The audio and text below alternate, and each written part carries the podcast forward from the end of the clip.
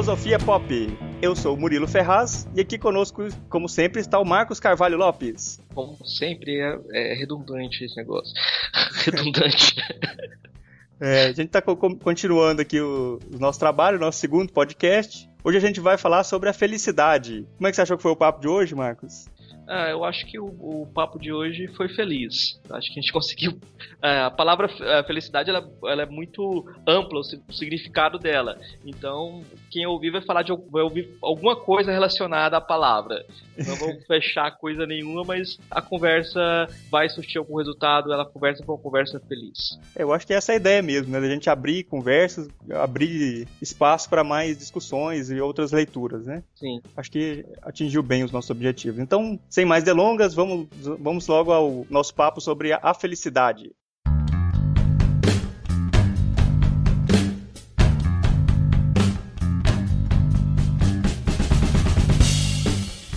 A felicidade, a gente vai gravar hoje então sobre a felicidade. E, então, Marcos, o que significa felicidade?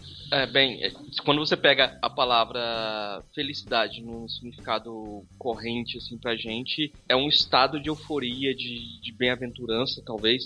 Ventura, né? A pessoa tá, se sente bem. É, mas você pode dar o, o, a esse termo dois significados distintos assim para tentar dar uma, uma polarização para pensar melhor. Uh, você pode pensar na felicidade instantânea, que é o momento. Então eu me sinto feliz, de repente eu me sinto triste.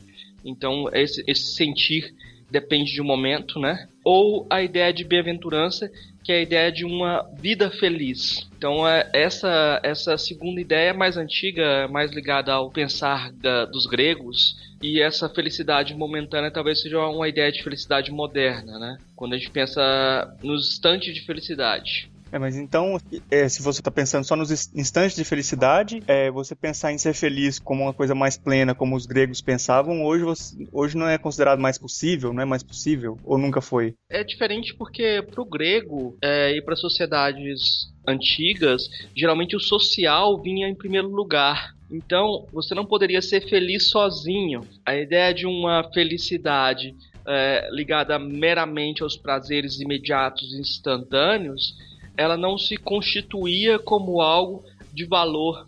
O valor dependia do reconhecimento social. Então, para as sociedades mais antigas, você tinha um privilégio da sociedade sobre o indivíduo. Uh, e isso era o cultivo da nobreza, dos valores de virtudes, etc. Todos eles ligados à ideia de constituir a felicidade. Acaba sendo um caminho que esse tipo de felicidade também era uma felicidade que preserva o status quo, né?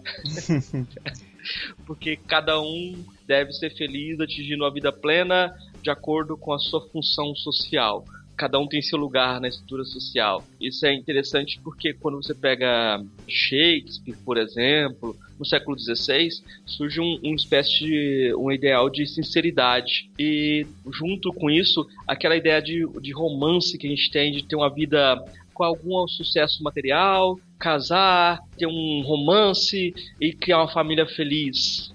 Esse é o ideal de, ideal de felicidade kit, né? É o ideal de felicidade ainda hoje. Mas por que, que eu falo que é kit? Porque nós aprendemos a pensar de modo individualista e contra a sociedade. A sociedade nos vende isso como ideal de felicidade. Aí as pessoas, não, eu quero pensar, eu quero ser diferente do que a sociedade me prega. Então, apesar de que todo mundo, uh, de uma forma ou de outra, se posiciona em relação a esse ideal, uh, as pessoas, a sociedade bem pensante não quer caminhar por aí, né? Então, é, ela se volta contra esse ideal de uh, ter uma casa, uma família, um cachorro, e isso isso faz parte da, da ideia de uma, vamos, vamos dizer que em termos, uh, talvez uma contracultura, né? Uh, o pensar contra o que é estabelecido, contra o que a sociedade nos, nos, nos diz que é, deveria ser o correto. É contra aquela ideia de que o dinheiro traz felicidade, de que você tiver prosperidade, você vai ser, trazer, trazer alguma coisa boa para você, assim, por exemplo?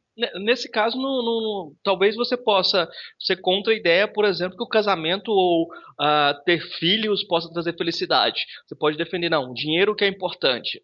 uh, o, o, importante né, nesse caso que eu estou colocando assim é só você se opor ao ideal que a sociedade promove uh, de uma vida plena a partir de um conjunto de elementos. O que você vai valorizar para quebrar essa estrutura, aí depende de cada pessoa. Mas aí você vai ter diversos, diversos caminhos para você se destacar como indivíduo na busca do destaque individual. Quem se mantém nesse ideal talvez não consiga esse destaque individu individual, né? E assim, pela história da, da filosofia, tem alguns exemplos de pensadores que já pensaram assim sobre a felicidade, sobre o que é ser feliz, o que, é necessário. É, se você pegar a felicidade é, é um dos tópicos principais da filosofia porque quando a filosofia surge com uh, Sócrates, a ideia de vida virtuosa é, é, a vida que você constrói a partir da busca da sabedoria, e essa sabedoria está vinculada à felicidade.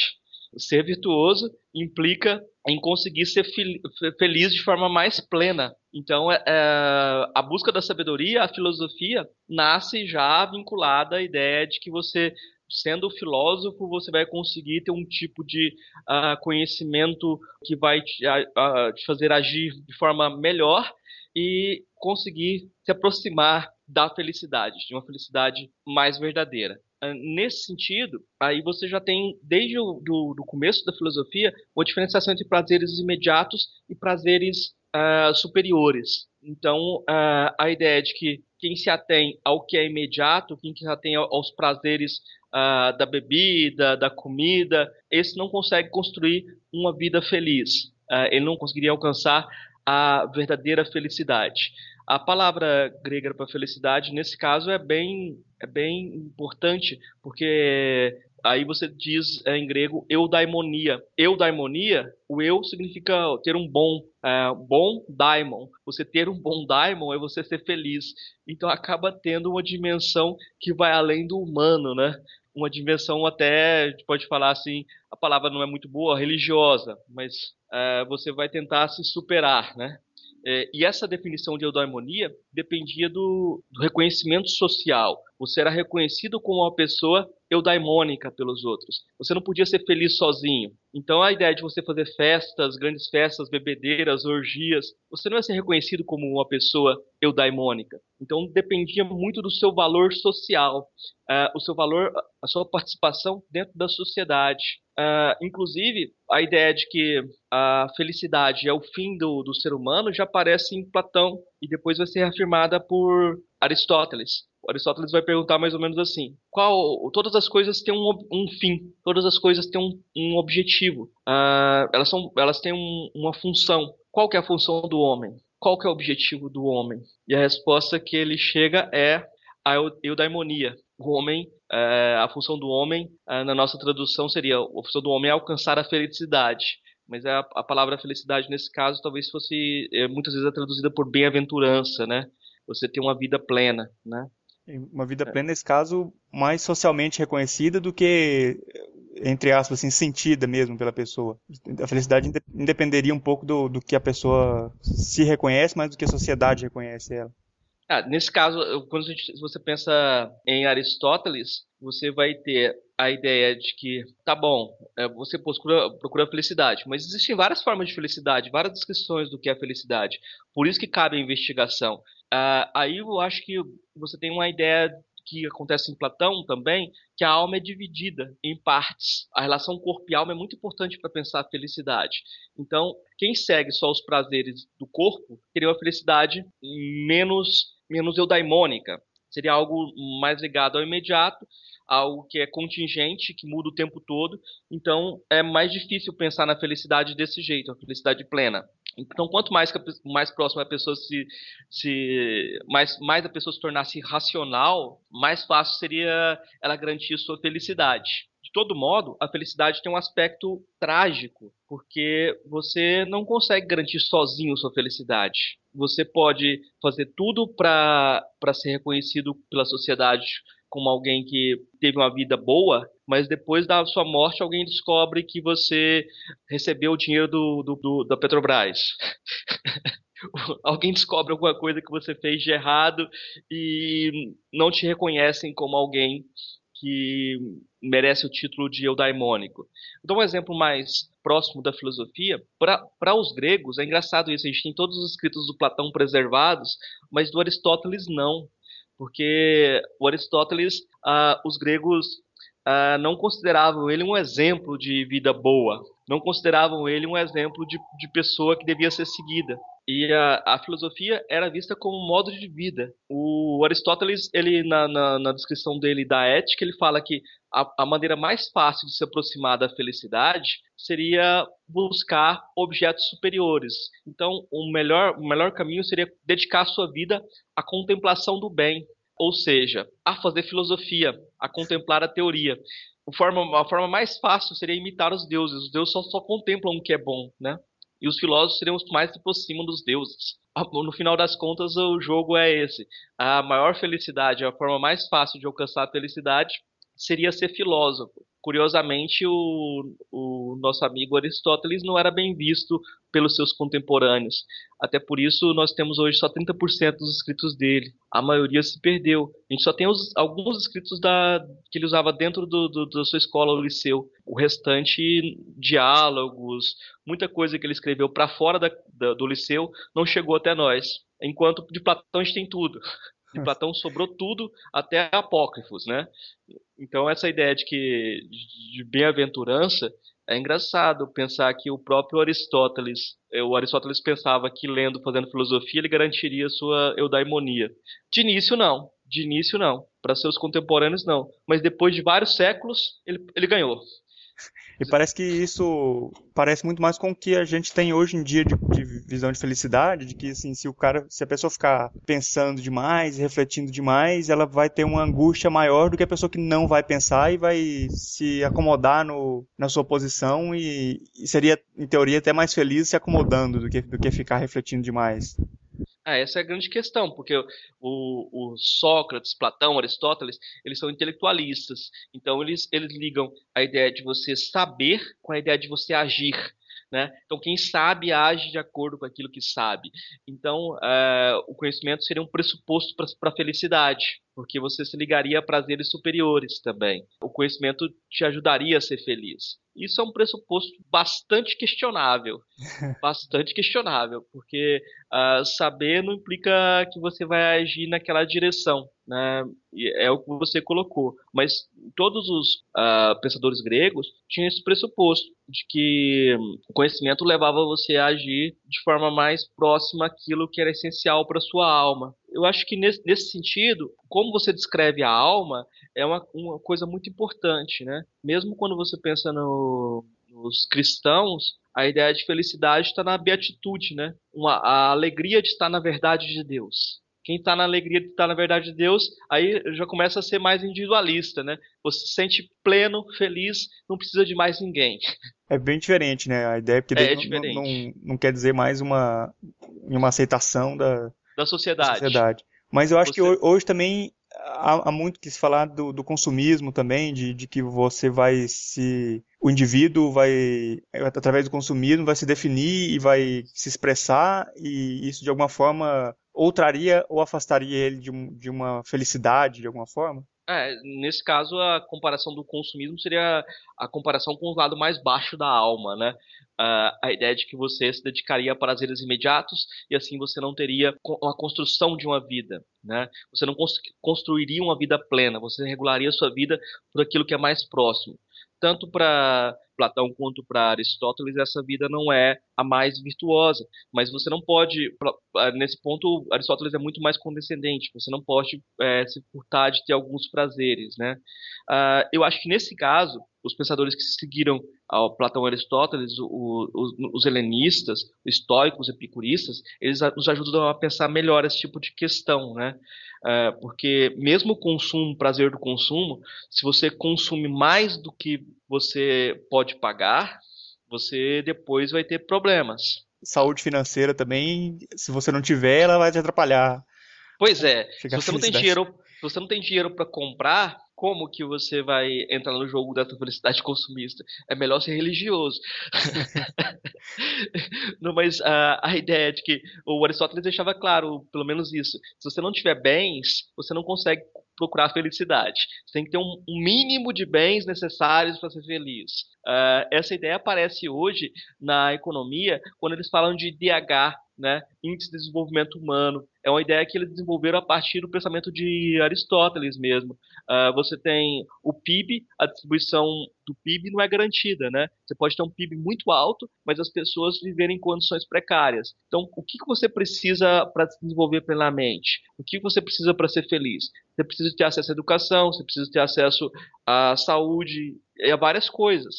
Um nível de renda mínimo é necessário para almejar a felicidade. Então, a felicidade está ligada à justiça social. Existe uma necessidade de algum nível de justiça social para que as pessoas possam almejar a felicidade. Porque se você for pensar de forma bem é, rasteira, a felicidade depende muito das expectativas de cada pessoa. Então, se a pessoa tem expectativa muito baixa, até porque ela não teve condições de pensar diferente daquilo, ou almejar algo uh, diferente, ela pode ficar contente com muito pouco. Uma esmola já pode ser suficiente para ela ser feliz. Então, não é algo que ela vai construir por ela mesma, né? Sim, é assim, o, saúde financeira, você ter alguma, alguns bens, é necessário para você ser feliz, mas não é suficiente também, né? Você pode ter vários exemplos de pessoas que são muito bem sucedidas financeiramente e que não não parecem ser muito felizes, assim, né? Não são felizes. É, a ideia de que um fator só pode garantir a felicidade também é, não se justifica. Você precisaria ter alguns outros uh, fatores. Aí entra todo o jogo do que, que você espera, né? Qual a sua expectativa? Se você for uma pessoa que está mais ligado ao hedonismo, uh, à ideia do prazer imediato, esse argumento não se justifica. Ele vai falar, olha, tendo dinheiro, eu posso uh, comprar a felicidade vamos dizer que você tenha drogas para ser feliz. Vamos, vamos pensar assim que você pode ir de uma festa para outra festa para outra festa, ou você pode tomar um remédio que te dê a felicidade plena.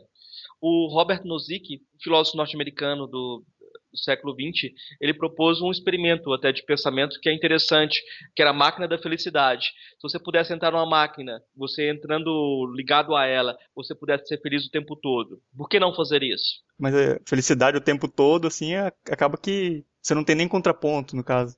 É, você não tem experiência. A experiência gera um enriquecimento. Então, esse contraponto, de o que se chamou de contraponto, é a negatividade que te, te daria crescimento, né? É engraçado você pensar nesse tipo de conflito entre individual e social, né? Antigamente, na, na Grécia, a felicidade era social. A partir, é, principalmente da modernidade, a felicidade passa a ser individual. E esse indivíduo deve se voltar contra a sociedade e vencê-la. A ideia de uma vida plena, uh, talvez na modernidade, seja daqueles heróis que vencem a própria sociedade, né? Eles conseguem se destacar para além daquilo que a sociedade define como o que seria uh, correto.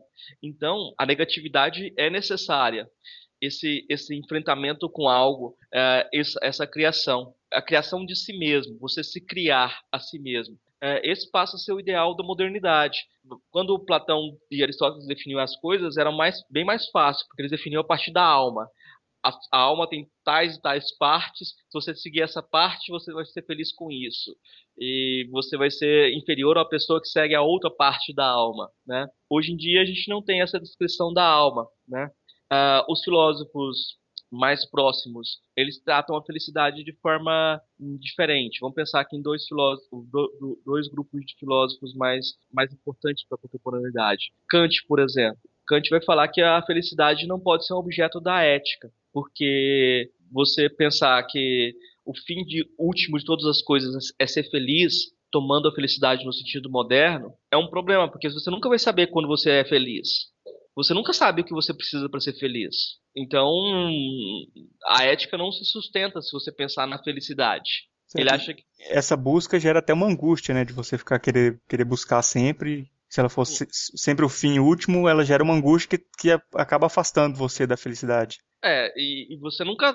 Como você vai saber, ah, agora eu estou feliz, ah, agora eu sou feliz? E se você pensar também em termos é, diversos, como se você colocasse o princípio ético. Hum, ser ético é fazer os outros felizes. Nada garante que você pode dedicar sua vida toda a fazer os outros felizes, mas as pessoas podem não gostar do que você está fazendo. não necessariamente você vai conseguir isso. N não necessariamente você vai conseguir isso. Embora você não consiga, uh, o Kant coloca que os princípios, então, seria uh, se autoaperfeiçoar, melhorar a si mesmo e fazer os outros felizes. Esse segundo alvo, ele, ele também diz: você pode fazer tudo a vida inteira para tentar fazer o outro feliz, e no final a pessoa fala: Nossa, você era muito chato. você mexia o saco o tempo todo, uh, fazendo as coisas para mim, eu não queria isso. Né? Mas há um, uma corrente filosófica contemporânea, assim, com muita força na, na filosofia contemporânea, que leva muito em conta a felicidade, que é o utilitarismo. Uh, Para o utilitarismo, o princípio que devia regrar a sociedade é aumentar a felicidade.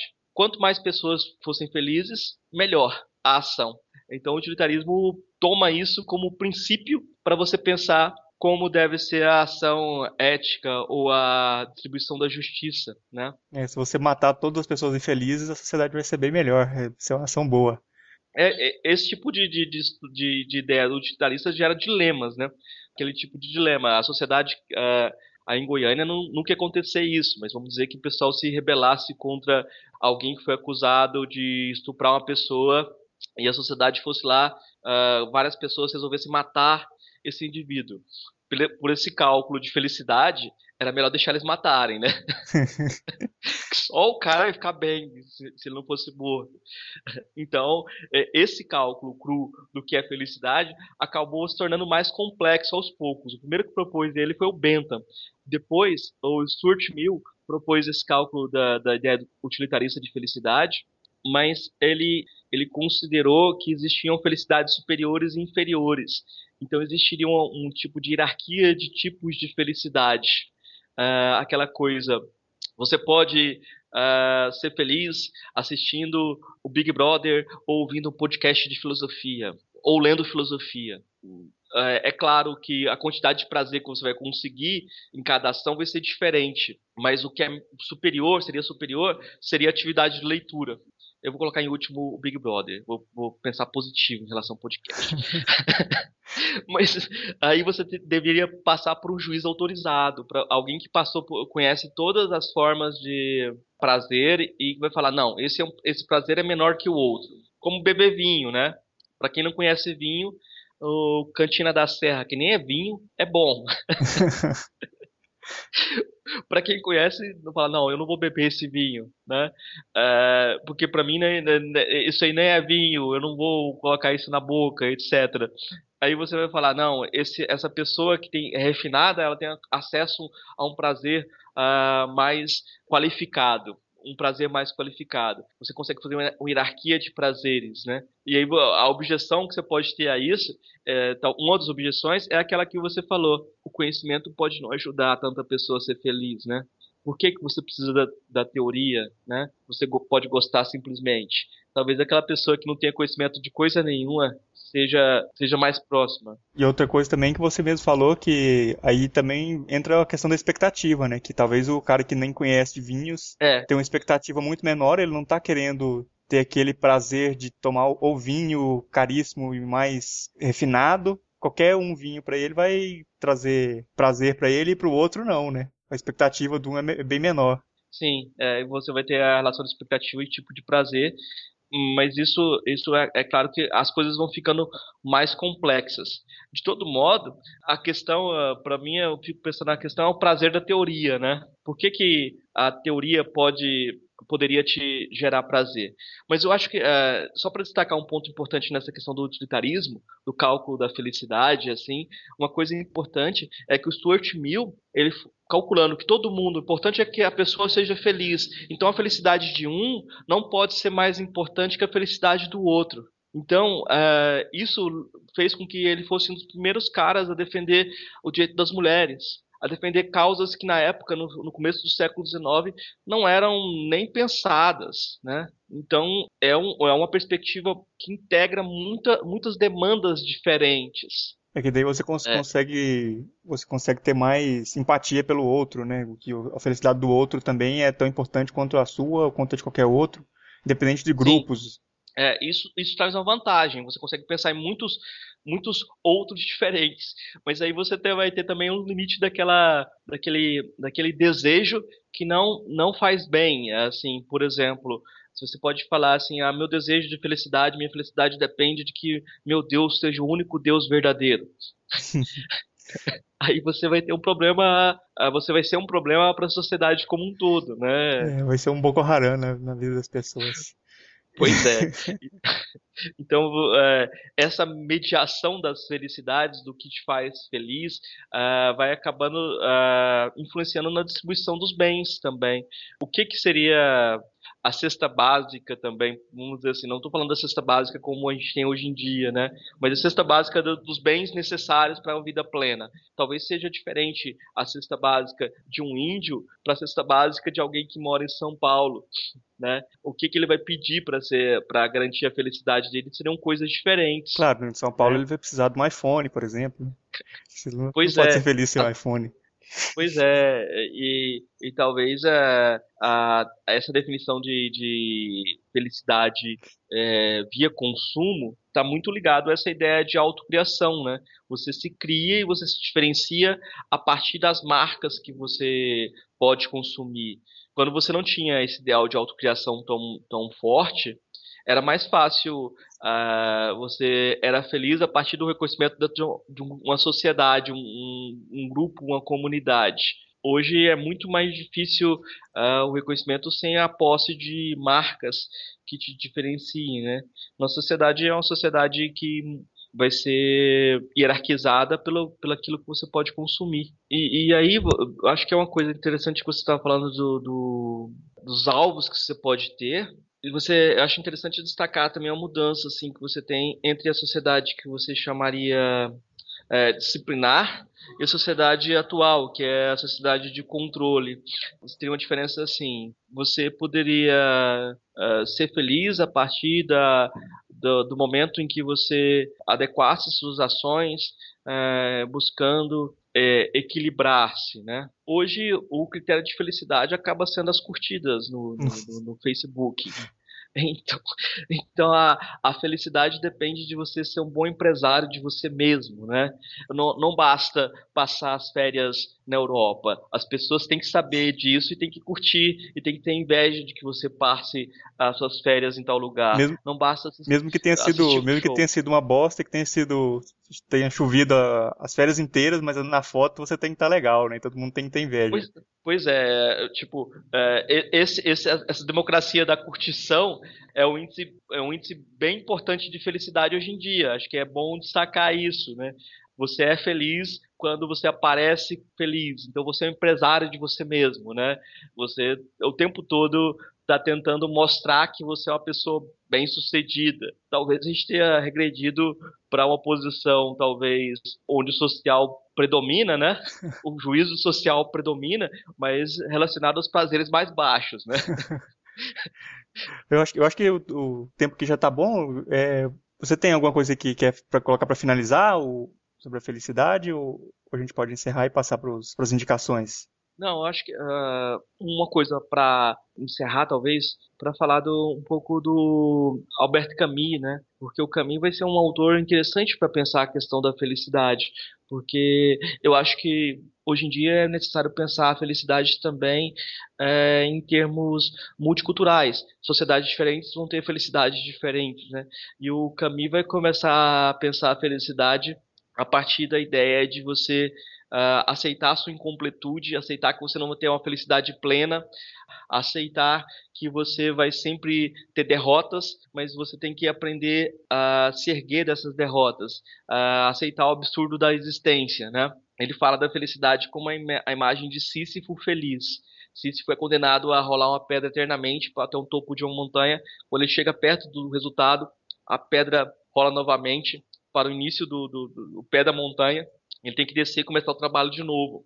Então, é, é aceitar esse tipo de fracasso cotidiano e perceber que isso é uma coisa boa, talvez seja um, um caminho para alcançar a felicidade. Outra coisa que eu acho interessante seria pensar também, é, destacar o, o Spinoza, porque o Spinoza é o primeiro pensador que ele é, iguala o espírito ao corpo, né? Então, para ele, a felicidade te potencializa e a tristeza diminui sua perfeição. Quando você está feliz, está mais próximo da perfeição, está um grau de perfeição maior. Você se entristece, você diminui sua, per, sua, sua, sua perfeição. E a perfectibilidade, aumentar seu grau de perfeição, significa que você é mais capaz de agir. Né? Você, você, você ser feliz uh, te torna uma pessoa mais apta a alcançar também mais felicidade. Você é capaz de agir na sociedade de forma mais plena. Eu acho que aí o Aristóteles, ou Aristóteles, o Spinoza acerta, né? Ele acerta uma coisa que a gente está, você vai ver no Nietzsche, vai ver em diversos autores. A aceitação da vida e a aceitação do, do mundo como é, é, é interessante que até um pouco a, a, princípio, quando você olha, parece que não encaixa, né? Você falar que a aceitação ela te dá mais poder para você agir mais. Sim. Parece que se você aceitar, se você parar de dar murro em faca, você vai, vai, começar a melhorar, né? Você vai começar a ser mais feliz e, e ter mais, mais poder Sim, de ação. É, você olha pro mundo e você vai dizer pra pessoa que você gosta, assim, eu gosto de você porque você existe. É, então não, não te cobra, não está cobrando da pessoa que ela goste de volta. A simples existência da pessoa te faz bem.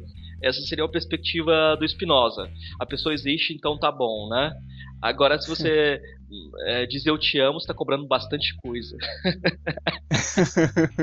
tem que responder. É, tem que responder. Se você não responder, fica chato. é. Ok, vamos encerrar então por hoje e vamos para as indicações então.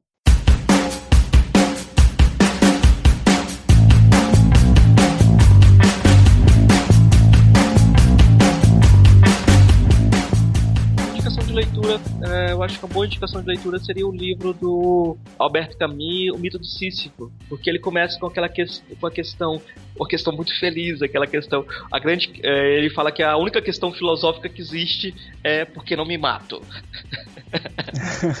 Aí, Bem leve, é, né, a questão. Mas é, no final das contas, ele tá procura a procura dele é para ver como eu vou conseguir ser feliz. E aí vem aquela frase do, do Pascal, que eu até falei para você, todos os homens procuram ser felizes, isso não tem exceção.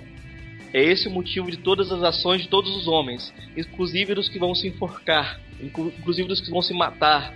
Então, é de certa forma, o, o Camus tá falando, olha, todas as pessoas estão tentando ser completas, elas estão tentando se completar e elas nunca vão conseguir ser completas. Todas as relações de amorosas, todas as, as, as ideologias políticas sempre vão falhar e a pessoa vai ter que começar novamente. Isso é um absurdo e viver com o absurdo uh, de forma feliz é o grande desafio para ilustrar essa ideia do Camus, é interessante uh, citar uma frase que todo mundo vai conhecer, que é do, do, dos engenheiros do Havaí, que eles pensam isso. Aquela frase da. acho que é de, da música Muros e Grades.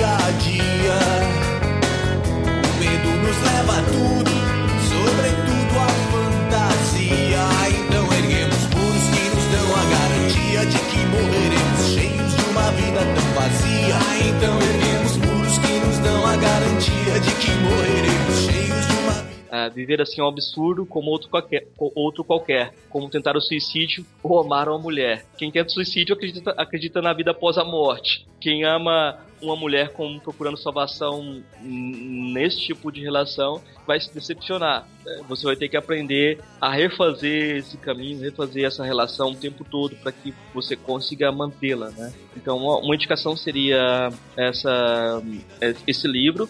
Aí eu vou indicar também uma música, a música Teorema da Legião Urbana,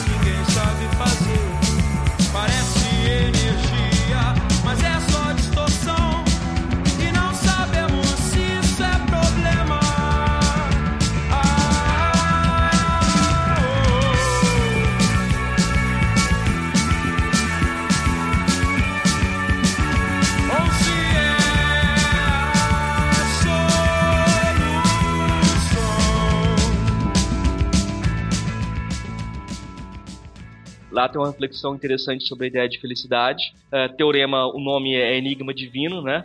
Aí se você uh, indica a música, indica, eu acho que é necessário indicar também o filme Teorema do Pasolini. Ah, mas esse aí é bem complicadinho. Ah, né? mas eu acho que aí você, você indica para as pessoas para elas terem prazeres qualificados.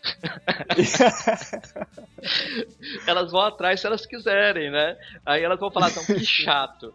Então, é, esse negócio de, de, filosofia, de cultura, depende da chatice, né? Depende de um nível de chatice. Quem suporta Glauber Rocha é cult. Mas uh, eu acho que o, quando você pensa na felicidade do, do Spinoza, eu falei da felicidade do Spinoza, aí você pode ouvir a, a música A Felicidade, do Marcelo Janesi também.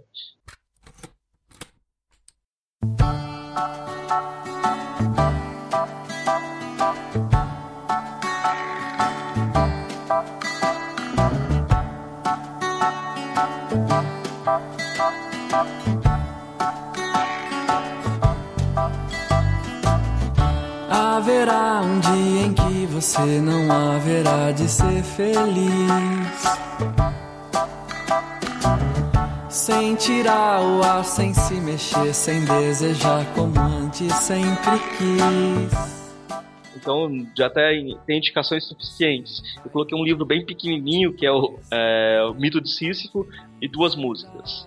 Tá bom. Tá ok, vamos encerrando então por hoje. É, até a próxima, pessoal. Vamos ver se a gente vai voltar com isso aqui ainda, né? Até mais. Lembrará os dias que você deixou passar sem ver a luz. Se chorar, chorar é vão, porque os dias vão pra nunca mais.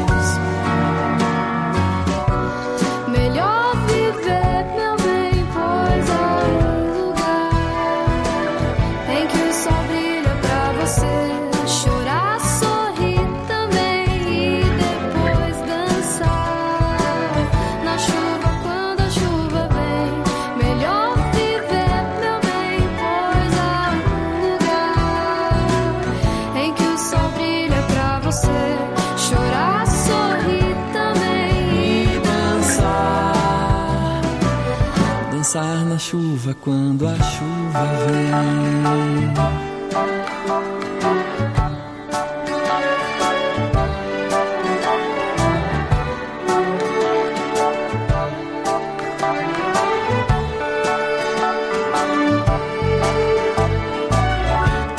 Que as coisas pesam mais do que a gente acha que pode aguentar.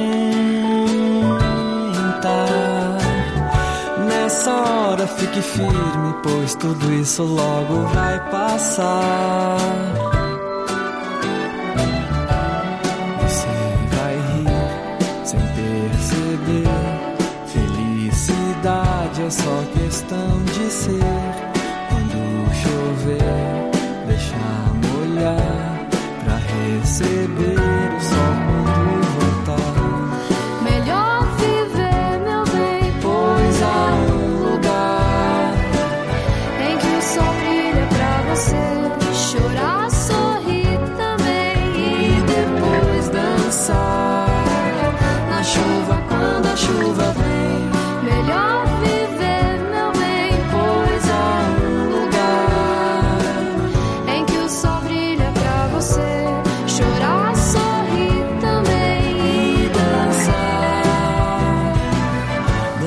chuva quando a chuva vem. Dançar na chuva quando a chuva vem. Dançar na chuva quando a chuva. Dançar na chuva quando a chuva vem.